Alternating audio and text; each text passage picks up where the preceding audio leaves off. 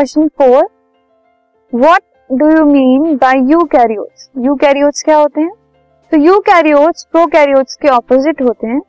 They are the which have well defined nuclear जो nucleus होता है, वो वेल डिफाइंड होता है इनमें। और न्यूक्लियस के पास न्यूक्लियर मेम्ब्रेन भी होती है, जिसको ट्रू न्यूक्लियस कहा जाता है। So eukaryotes are the organisms जिनमें न्यूक्लियस न्यूक्लियर मेम्ब्रेन के अंदर एंक्लोज होता है। और मेम्ब्रेन बाउंड ऑर्गेनाइज भी होती हैं उसमें, जैसे कि amoeba human beings animals etcetera